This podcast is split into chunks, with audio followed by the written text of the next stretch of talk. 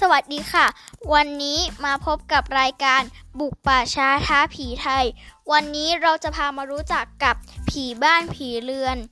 ผีบ้านผีเรือนไม่เหมือนผีชนิดอื่น เพราะผีบ้านผีเรือนจะไม่ออกมาหลอกให้กลัว แต่จะคุ้มครองดูแลให้คนในบ้านปลอดภัย อยู่เย็นเป็นสุข เชื่อกันว่า ผีบ้านผีเรือนก็คือวิญญาณของบรรพบุรุษ ปู่ย่าตายาย หรืออาจเป็นดวงวิญญาณที่เคยสิงสถิตอยู่ณที่นั้นมา ก่อนที่เราจะสร้างบ้าน เราจึงมักทำหิ้งวางของใช้ให้บรรพบุรุษ หรือถ่ายรูปและทำความเคารพกับไหว้อยู่เป็นประจำบางคนเชื่อว่า นอกจากคุ้มครองดูแล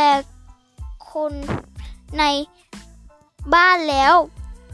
บางครั้งผีบ้านผีเรือนยังช่วยดูแลทำความสะอาดบ้านให้ด้วย